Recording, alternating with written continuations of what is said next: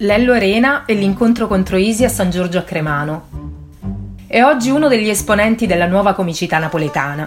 Nato a Napoli il primo novembre millenovecentocinquantatré, si trasferì all'età di dodici anni da Napoli a San Giorgio a Cremano, dove destino volle che incontrasse Massimo Troisi.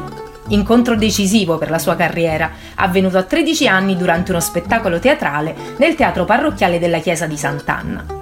Arena si dedicò anima e corpo al teatro, spinto soprattutto dall'amico Troisi. Insieme formarono La Smorfia, inaugurando un nuovo tipo di teatro che attingeva alla farsa napoletana e al cabaret. Il trio esordì al Teatro San Carluccio di Napoli. Nel millenovecentottantuno Massimo Troisi lo chiamò ad interpretare il personaggio di Lello nel film Ricomincio da tre. Proprio a San Giorgio a Cremano, a Villa Vannucchi, è ambientata la celebre scena dove chiama squarciagola Troisi. Non le manda a dire Lello Arena su molte cose. Una volta un intervistatore gli ha chiesto se gli piacesse Gomorra e lui così ha risposto: «Mi sono imposto di non guardarlo.